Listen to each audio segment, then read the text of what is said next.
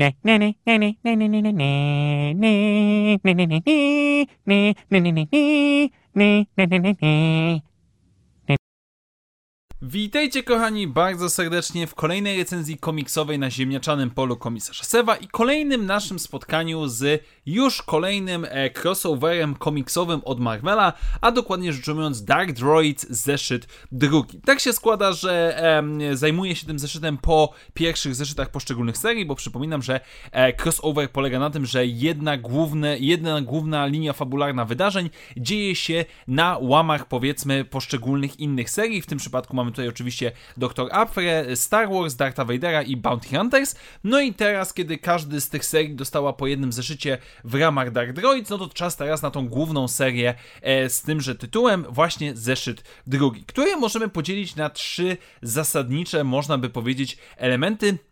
E, z jednej strony mamy oczywiście naszą um, Scourge, czyli połączenie e, Spark Eternal, e, którą poznaliśmy głównie z serii komiksowej Dr. Afra, jak i również technologii, która wydostała się z Fermeta Cage podczas wydarzeń związanych z Kirą. No i na skutek tego dostaliśmy e, dziwną zarazę, powiedzmy, inteligentną zarazę, która już rozprzestrzeniała się w poprzednim zeszycie na droidy w całej galaktyce. No i tutaj punkt wyjścia jest taki, że jako, że coraz więcej droidów jest przejmowane, to ta zaraza stara się przenieść na tak zwane mięso, czyli na ludzi wszelkiego rodzaju, ponieważ jest zagrożona. Dostaje gigantyczną ilość informacji od droidów e, i żeby je przeanalizować, musiała mieć chwilę spokoju, a boi się, że jak będzie miała chwilę spokoju, to zostanie zaatakowana przez, właśnie przez mięso, więc trzeba wszystkich przejąć, żeby mieć spokój, żeby analizować informacje. To oczywiście jest takim dużym skrócie. E, jednocześnie łączy się to z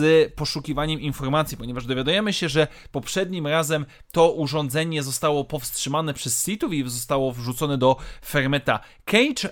No i teraz, żeby uniknąć tego losu, E, nasza zaraza zastanawia się na temat mocy. Dopytuje się, wypytuje się na ten temat Luka Skywalkera, który, e, na, na, skutek którego odpowiedzi e, dochodzi ona do wniosku, że cyborgi, czy też powiedzmy połączenie mięsa i, i metalu mogą władać mocą, więc musi znaleźć oczywiście kogoś, kto będzie czymś takim. No i oczywiście wybór pada na Darta Vadera. Po drodze mamy również bardzo, bardzo, bardzo dużo przemyśleń na temat właśnie droidów, na temat temat tworzenia ich miejsca w galaktyce. E, no, Charles Soul pisze ten zeszyt, więc tutaj gadanie jest naprawdę sporo. Jednocześnie, e, jako że w jakiś sposób R2D2 nie jest możliwe, żeby go przejąć, przynajmniej tak to ja interpretuję, zostaje on wyrzucony przez C-3PO w przestrzeń kosmiczną i ewentualnie kiedyś stanie się posiłkiem dla naszej zarazy. Natomiast z trzeciej, stro- e, z trzeciej strony, kiedy już powiedzmy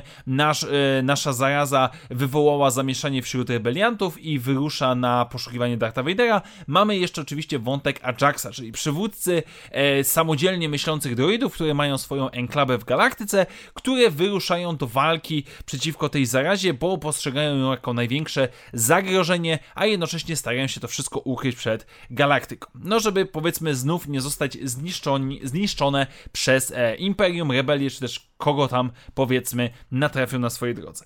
No i teraz tak, sam zeszyt jest łącznikiem. To nie jest tak, że on tutaj samodzielnie jakoś specjalnie działa, jest łącznikiem między tymi wszystkimi e, seriami komiksowymi, między tymi założeniami i to ja nadal nie mogę powiedzieć, że to jest szałowe. Nadal nie mogę powiedzieć, że jakoś bardzo mnie e, jara, interesuje całe to wydarzenie. Już pominę fakt, że oczywiście wiemy, że jak to się skończy, no bo za chwilę, już za progiem, powiedzmy, czeka na nas epizod szósty, ale trochę dużo, za dużo moim zdaniem jest powtarzania tego, że jestem ciągle głodny, jestem ciągle głodny i musimy zjeść najpierw metal, potem ludzi, potem moc i tak dalej, i tak dalej.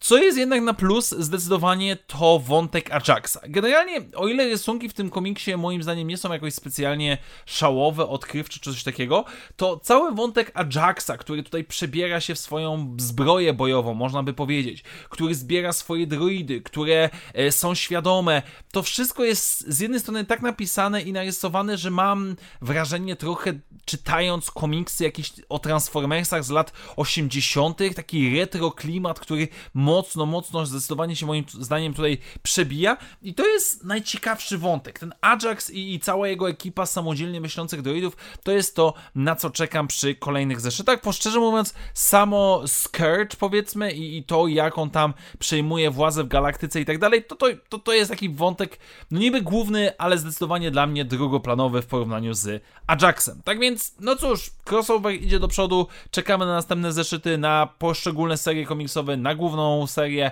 e, Dark Droid, no i zobaczymy, co z tego dalej wyjdzie.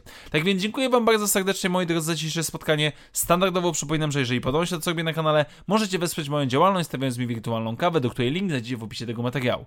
Jeszcze raz wielkie dzięki, do zobaczenia już w następnych materiałach i jak zawsze, niech moc będzie z Wami. Na razie, cześć!